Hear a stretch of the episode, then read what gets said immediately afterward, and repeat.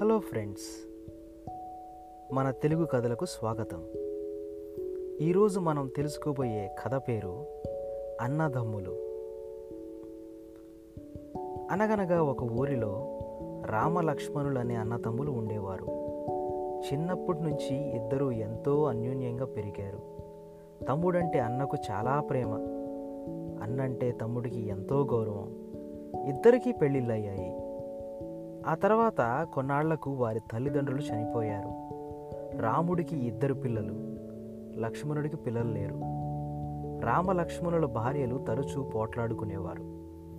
దాంతో ఇష్టం లేకపోయినా తప్పనిసరి పరిస్థితుల్లో రామలక్ష్మణులు విడిపోవారని విడిపోవాలని నిశ్చయించుకున్నారు. వారసత్వంగా వచ్చిన పదెకరాల పొలాన్ని చెరు ఐదెకరాల చొప్పున పంచుకున్నారు. కుటుంబాలు విడిపోయిన అన్నదమ్ముల మధ్య ప్రేమానురాగాలు తగ్గలేదు. నాకు పిల్లలు లేరు.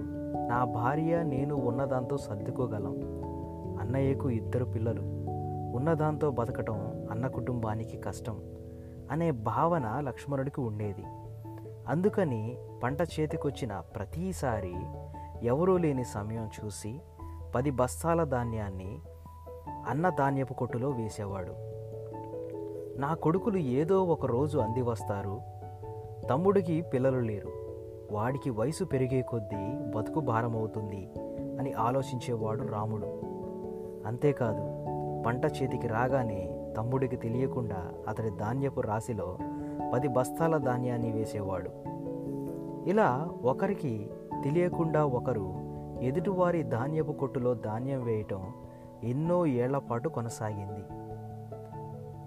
ఒకసారి అన్నదమ్ములిద్దరూ ఒకరి ధాన్యపు కొట్టులో మరొకరు ధాన్యం వేయటానికి వెళుతూ ఎదురుపడ్డారు.